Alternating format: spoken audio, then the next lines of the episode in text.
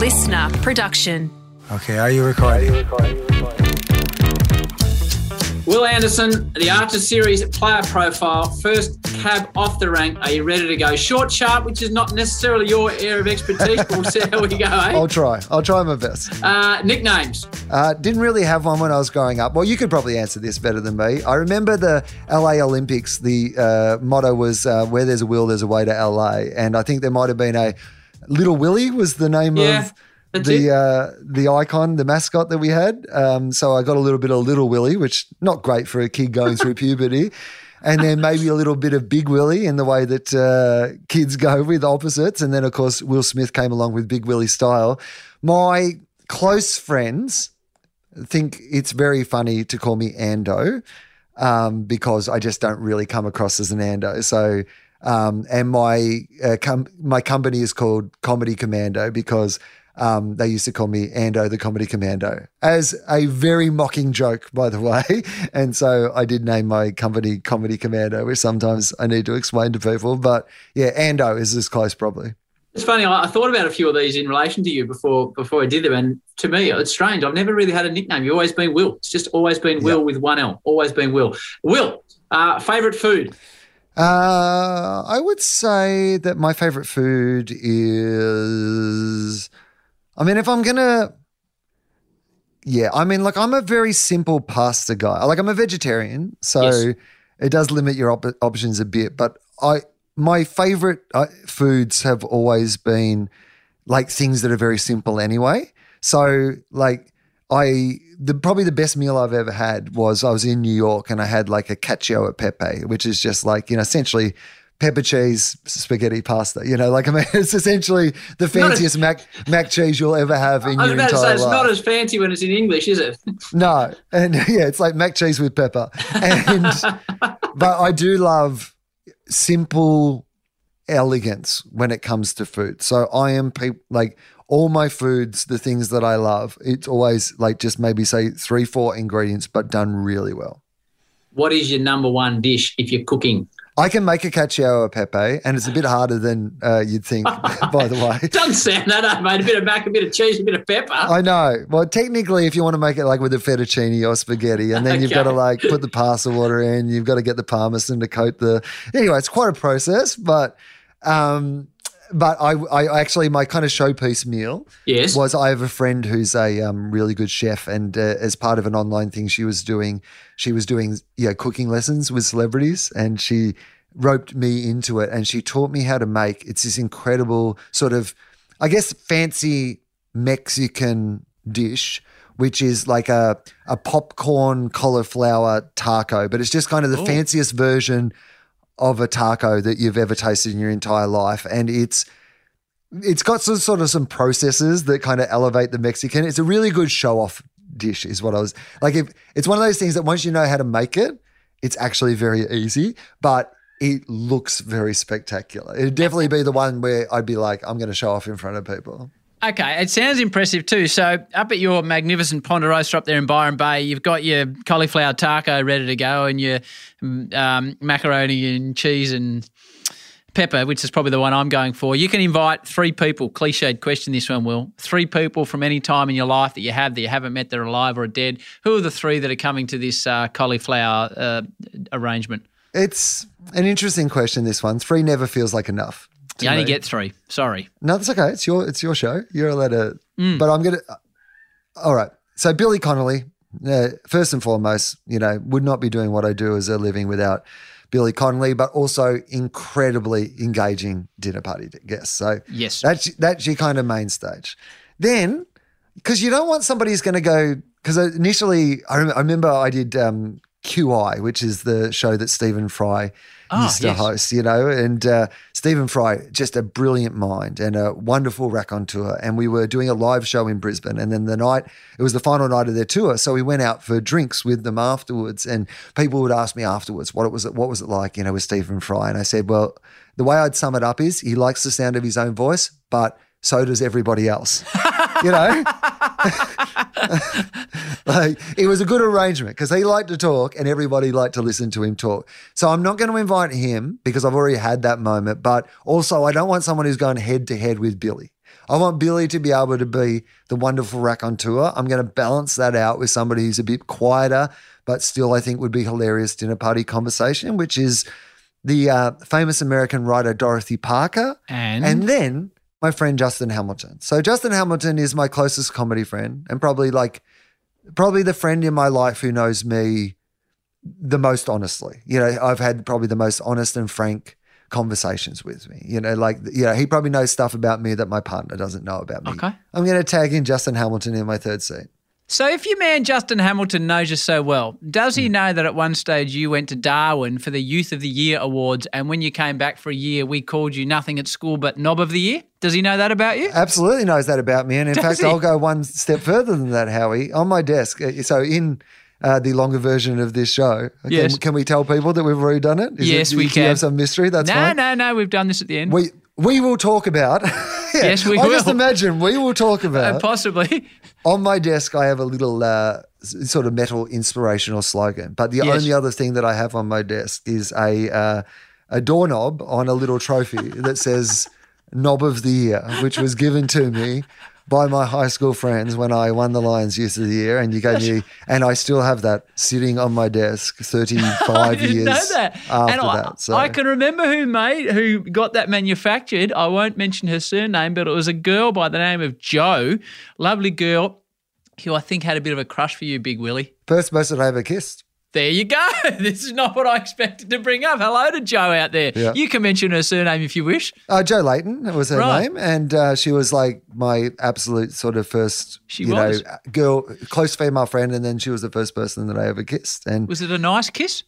it was a very nice kiss. Good. It was. I don't think I was particularly good at it. I think Where back then, it? I think back then it's about quantity. Yeah, true. Where you, was you it? know what I mean? Like you, you haven't picked up the nuances. You just like rap that it's happening, and you don't want it to stop happening, so you keep going. was Whereas- it at a Tara Jackson or a Sarah Lazaro style party, or where where where, did this It take was at a party. Well, whose Okay, I- party? so we were watching a horror movie. Um, Yeah. In a friend's sort of like you know at their house they had like a like a rumpus room, basement room. Uh, there was a whole bunch of us. I'm not sure if you were there or not, but there was definitely a whole bunch of people that we know from school there. Uh, I was sitting on the couch. It was Andy Buck's house. Andy Buck's house on the, in Yeah. the court. Yeah. And uh, so it was Andy Buck's house, and we were watching a horror film.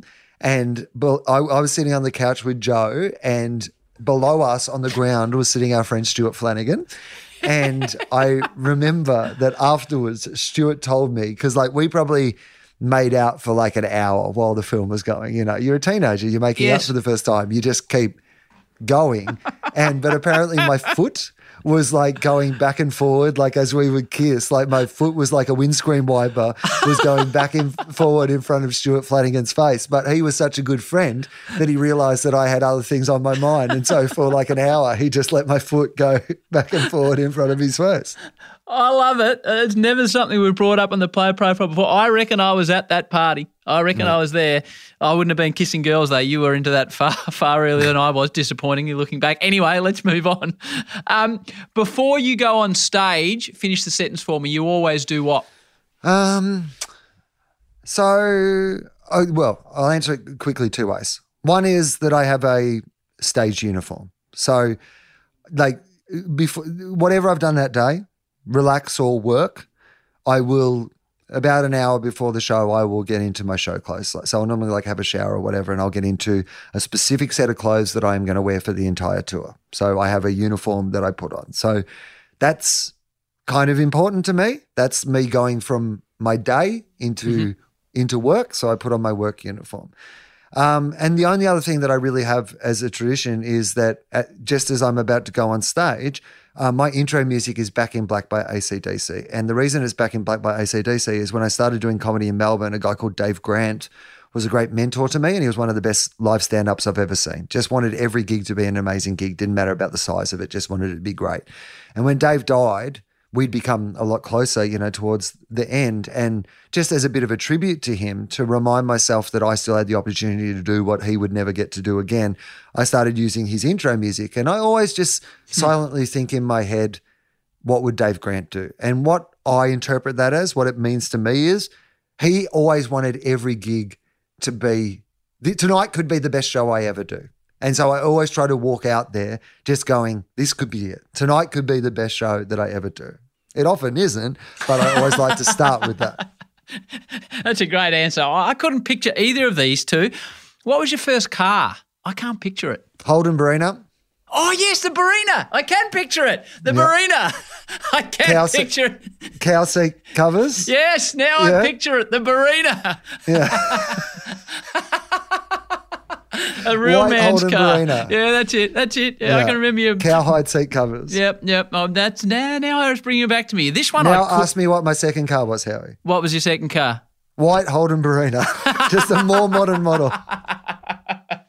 What was your first ever job? What did you first earn a wage? Was it on the farm or not? Yeah, on the farm. So uh, milking cows, doing farm stuff. Uh, that's how I bought the Barina. So Right. our parents had that attitude that you would work on the farm, but you would also get paid for your work on the farm to sort of teach you about that. And the idea was that when we turned 18, whatever money we'd managed to save, we were able to spend on buying our own first car. So that was the the incentive program that our parents put us on. So I had enough for a very second-hand Holden Barina. So not a lot, but some. Um, I know you wouldn't swap jobs, but if you could swap jobs with someone, Wil, whose job would you like? I mean, I don't think that I would swap jobs with anyone. I think that that is true. Um, I don't think that I could do anyone else's job. You know, I think I can sometimes do my job, but I, I don't think I could do anyone else's job. And but I love the life that you've built for yourself. I mean, hmm. I, you've obviously taken a real interest in it because we're friends, but hmm.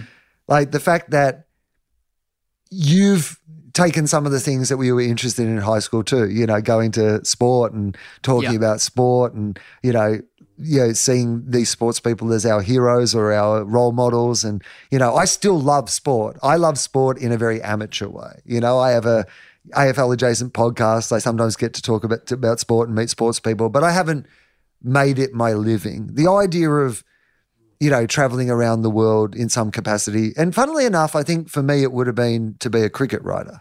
Yes. I think that, you know, I don't know if you can talk about Peter Roebuck anymore, but like that Peter Roebuck style of cricket writing where you would tour the world and write as much about the society and the culture as well as the cricket, but also the deeper meaning of cricket, the stories, you know.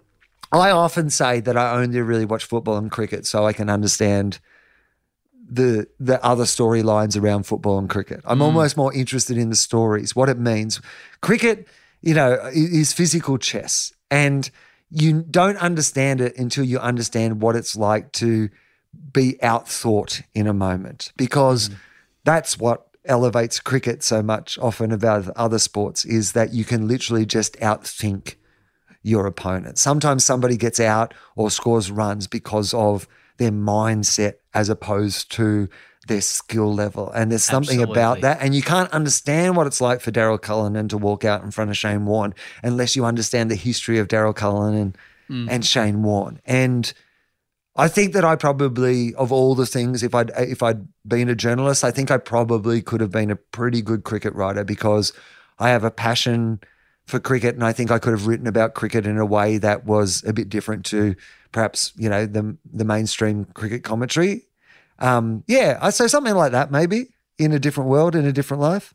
Oh, you'd be fantastic. That I always enjoy reading Peter Lalor and Gideon Haigh, Yeah. um, but I think you could bring an entertaining bent to it. In fact, we'll just crank out a couple of Ashes articles this summer. Just whack a couple up and see how you go. Well, it's funny because Charlie doesn't uh, listen, uh, doesn't really uh, watch or listen to the cricket, and I uh, obviously we have an AFL podcast, but I was thinking about doing maybe a summer series where we, you know, talked about the cricket, and I just need to find somebody who's willing to come on and talk about cricket with me. Do you want to come on? Should we What, do? a- what like am a- I? What am I? I just figure you're a bit too, you know, like A bit too busy what? being a. Well, you're doing proper cricket stuff when the cricket's on.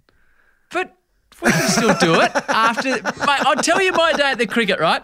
I get up, I have breakfast with former cricketers, we talk about cricket.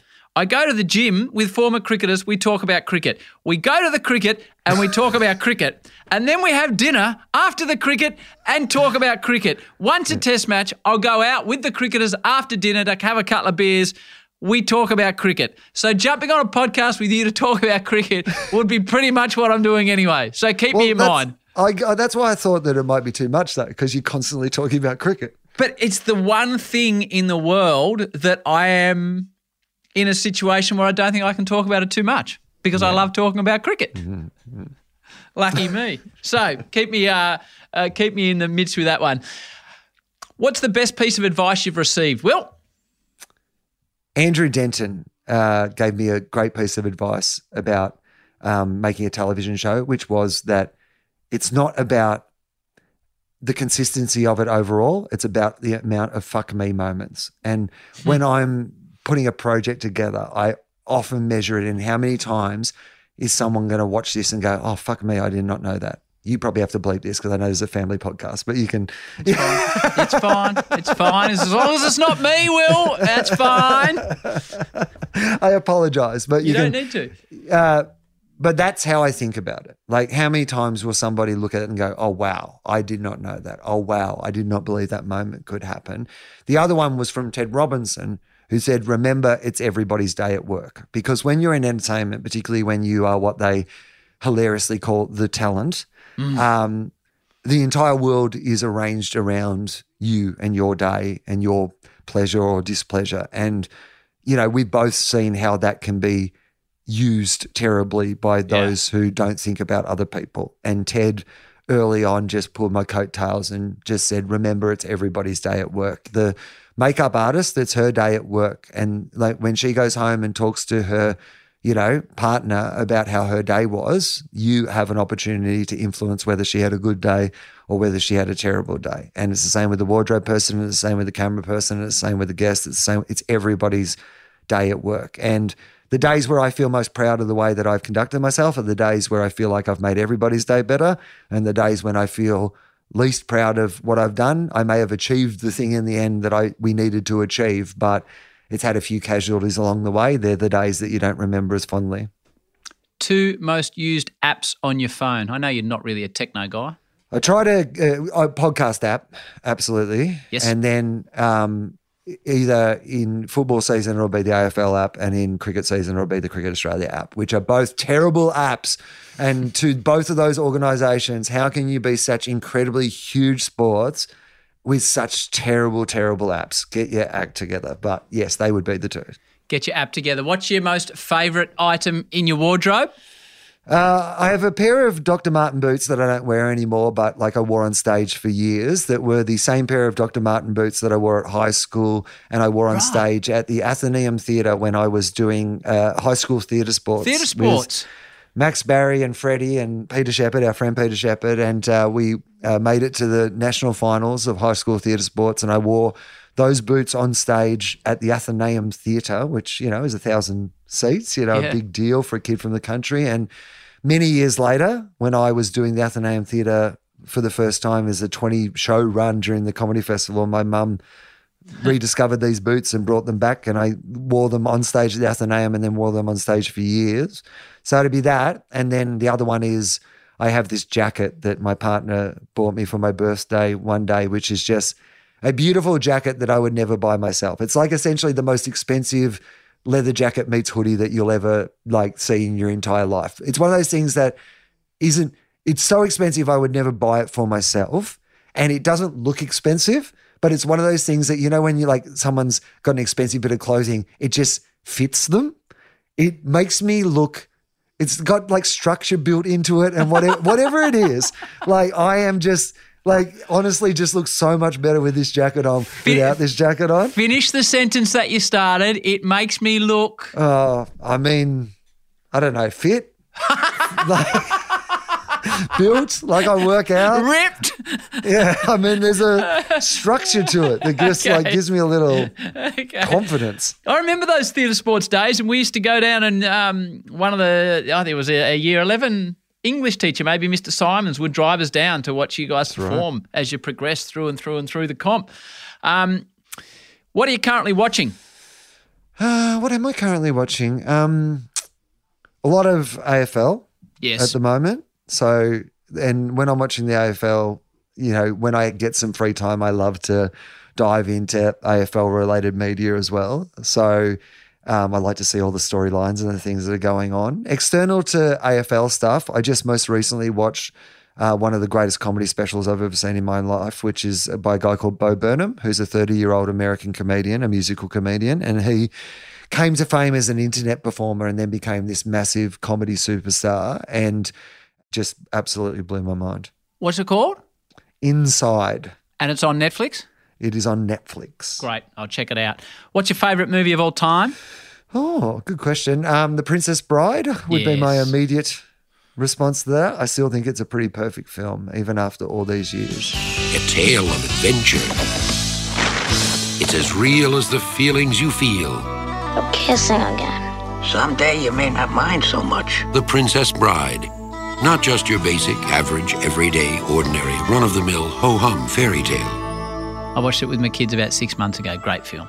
Great film. Like it's uh, hard to imagine. I, I remember when I went to see it with Sarah Bailey ah, um, at the Sale Cinemas. We both were roped into taking our sisters, our younger sisters, to the movies, and we had to choose a movie that it sounded like the younger sisters would like. So we chose The Princess Bride, and we both imagined that we weren't going to like it. And I just sat there, you know, in a country cinema, just thinking, "Wow, like this story is just."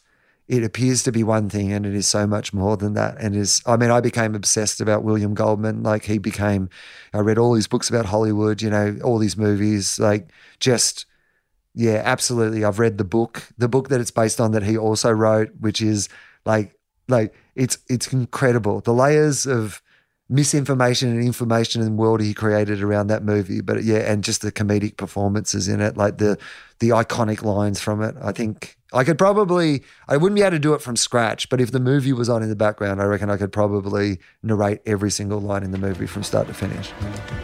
He's climbing the rope. And he's gaining on us. Inconceivable. He didn't fall? Inconceivable. You keep using the word. I do not think it means what you think it means.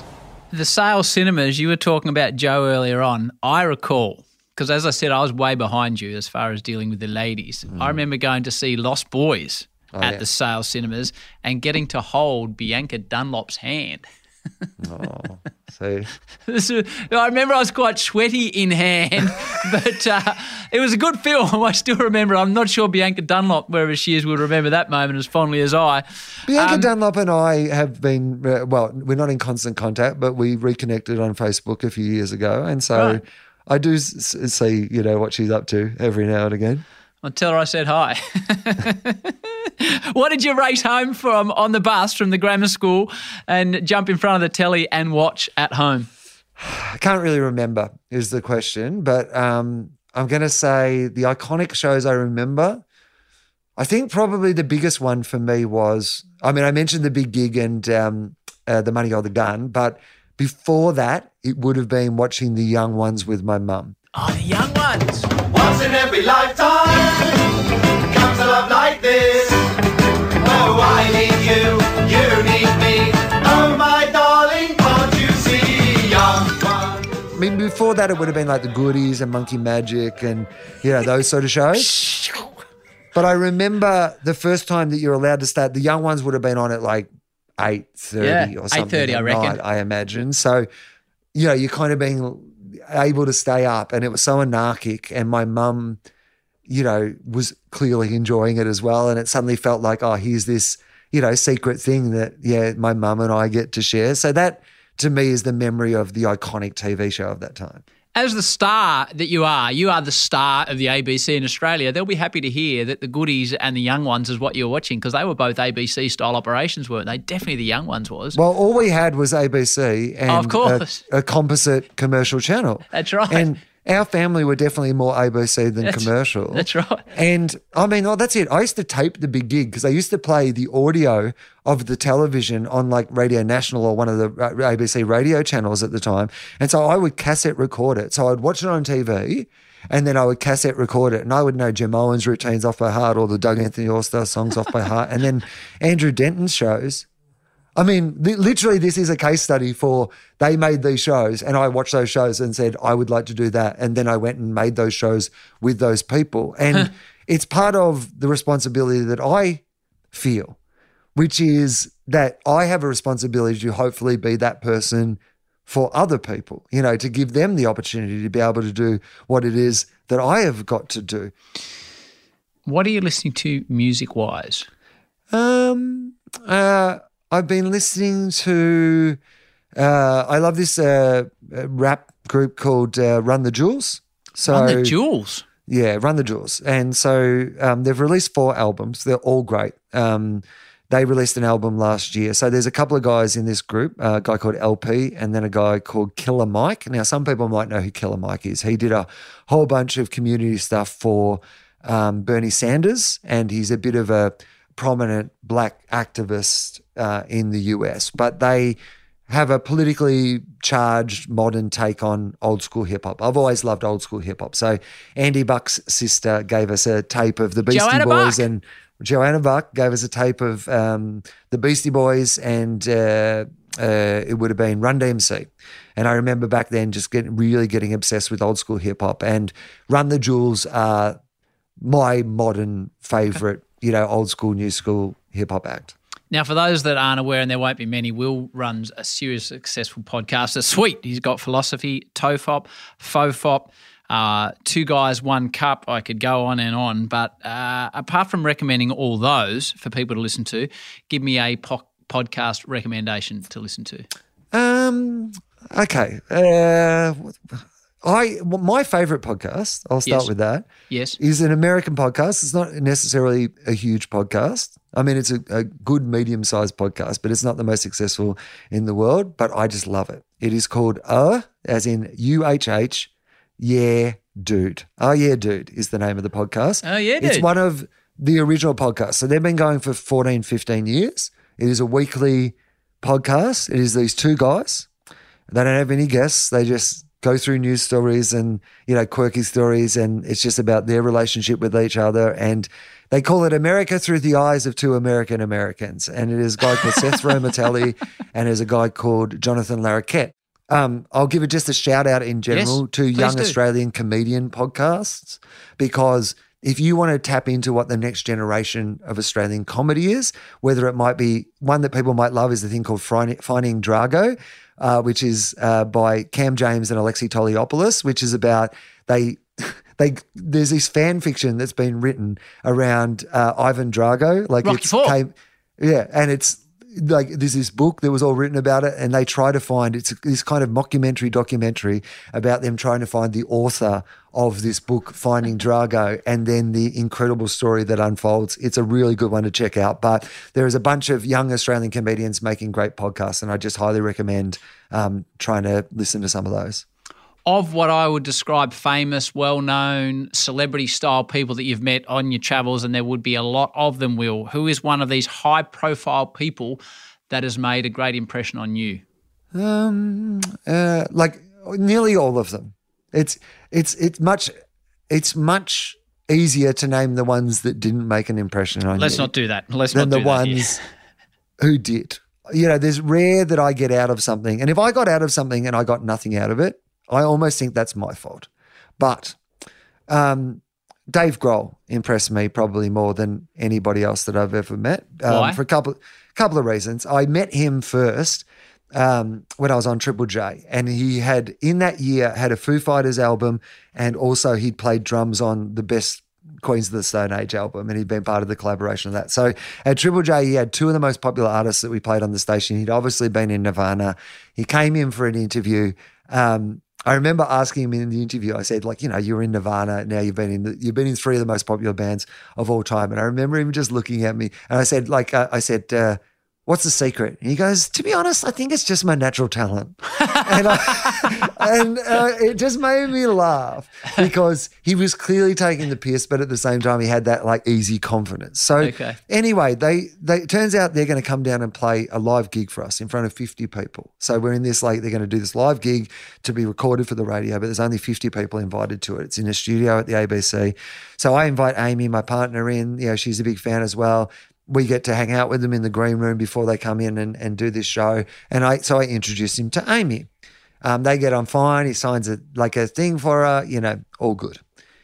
Two fast flash forward two years later. I'm backstage at the I think the Gold Coast Big Day Out, and Adam and I have to go and interview Dave Grohl for the radio. So this is a backstage scenario. They all have their own, you know, dressing rooms, but there's a communal area as well. And so as we're walking across, like there's just a little area that cordoned off so we can talk to Dave Grohl for this interview. He's doing a series of interviews during the day. So we go over there and we sit down. This is two years later. And he's like, Adam, Wil. Now, at this moment, he could have just said to the PR person or the person who's organizing the interviews, who have I got next? When did I talk to them last time? Whatever, right? Most people don't even bother to do that. I was about to So say the- that's a that's a nice step. Right. So if that was what he had done, then that in itself would have impressed me. Hmm. We do the interview. At the end of the interview, he goes, just before he goes, he goes, How's Amy? What's she up to? What's going on with blah, blah, blah? And writes this note. I said, Well, she's actually here. She just couldn't come in, you know, backstage for the, the interview. So he writes her this like hmm. off his own bat. This is not me saying, Hey, can you write something for her? He's just like goes, Oh, I'll write a little note that you can take back. And I mean, she still has that note from Dave Grohl. And that was like, you know, 20, 20 years ago, probably. But Great story. the fact that he, yeah, was super successful, super charming, but also seemed to genuinely be a grounded person who was engaged and remembered people was, yeah, it was pretty impressive. Bucket list destination. Um, I'd like to go to the West Indies to watch cricket be played. If Australia was touring the West Indies, to go to be able to tour, you know, through the West Indies to soak up the culture over there, to be like, you know, but to have a reason, not just as a holiday, but you know, that idea that I'm going to go and follow the team around to these events, have that anchor. I think something like that. Commentating cricket on the West Indies is one of the greatest joys I've ever had in life. Absolutely outstanding. Well, there's a few of my other passions they're fond of over there as well, Mark. So Yes. I think I'd fit in quite nicely. I didn't want to mention it, but I do recall a game at Sabina Park in Jamaica where there was this blue haze just floating across the ground, and it wasn't from forest fires, Wil. I mean, this is an element of cricket participation that I am well and truly behind that I cannot get at Australian games. So, no, yeah. no. Uh, a couple more to finish with. Three more, in fact. What, if anything, scares you, Wil? Uh, no, lots of things scare me. I mean, like obviously the really natural ones, which are that you know my my loved ones being hurt in whatever way, that scares me. Um, it scares me that um, that I will at some stage lose touch. I think is probably the thing that scares me the most. I I don't want to become one of those people, particularly in my industry, that thinks that things were better in the olden days. I don't want to become one of those people who thinks, oh, it's no good. I can't say what I used to be able to say. I think it's great that language evolves and I think it's great that society evolves. And sometimes that means that art that was made 20 or 30 years ago, like, isn't valid anymore. It doesn't mean it wasn't valid for the time. It just means it isn't valid anymore. I hope that I don't ever become one of those people that, um, you know, that I want to evolve. I want to always be excited by what's next. I want to believe that the next generation is going to be better than we were, and it's our responsibility to be, like I said, part of that chain. You know, they're the next part of the chain, and whether Yep. they're successful in that chain is part of how you should measure whether I was successful in that chain. Because if I in that chain just came and got as much stuff as I can for myself and left nothing else for those who come after me, then at the end of my life, I would not consider that a success. Of all the people you know, this is a new one, and you'll understand when I ask you this one, because you might not have caught up with it if you're a couple of episodes of the Howie Games behind. Uh, you'll understand why I'm asking you this question, Wil, because it becomes rather self serving. Of all the people you know and have met on your travels, who do you think would be a good guest on the Howie Games Artist Series? Okay, that's a good question. Mm, about time I asked one. no, I, I used that's a good question in the traditional use of good question, which is not when someone asks a good question, but when you're padding for time. Yes. Let's be honest, people. Yes. Ninety-five percent of when people says that's a good Yes. question is them saying that is a question I don't yet have an answer for, and Correct. I am seriously paddling at the moment. and I think a compliment might distract from the fact that I don't have an immediate answer to that and you're question. still paddling. Um, my dream guest, you've already have you had Adam Goodes on Howie Games? No, I haven't. So, I mean, he's not Artist Series really. That so doesn't matter. He's, so he's my dream Wilosophy guest. So he's the person that I absolutely would, uh, you know, love to have on the show more than anybody else. Um, I think for your world, Mm. um, of all the artists that I have met and interacted with in my life, you know what I would love to hear, who I would love to hear you talk to? I would love to hear you talk to Tim Minchin.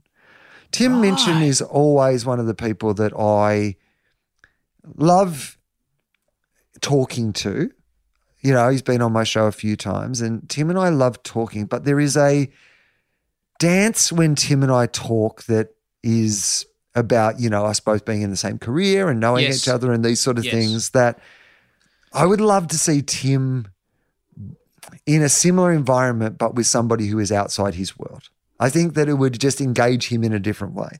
He would answer even the same questions with different answers because of who he was talking to. So I would be, I know as a consumer, I would be very interested in hearing you talk to Tim Minchin. Right. Can you make that happen for me?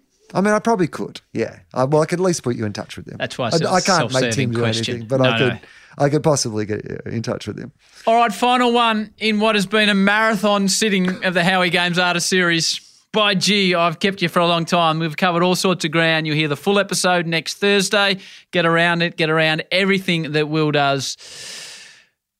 Wil Anderson, a man I've known and loved for 40 years, Pi- and I genuinely don't know the answer to this.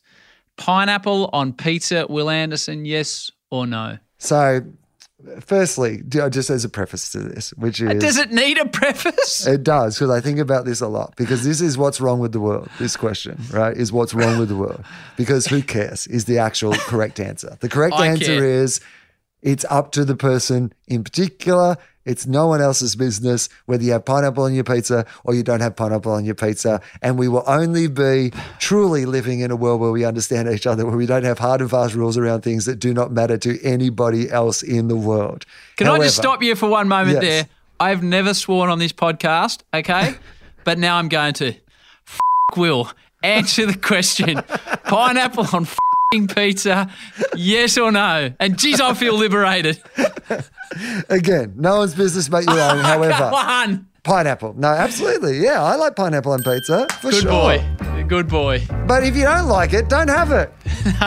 Walk away from the pizza, guys. I just want to know what you wanted, mate. We, we've done this uh, about face.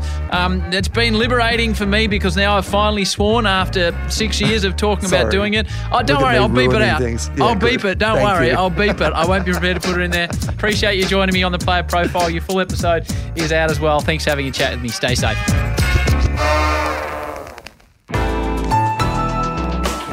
Listener.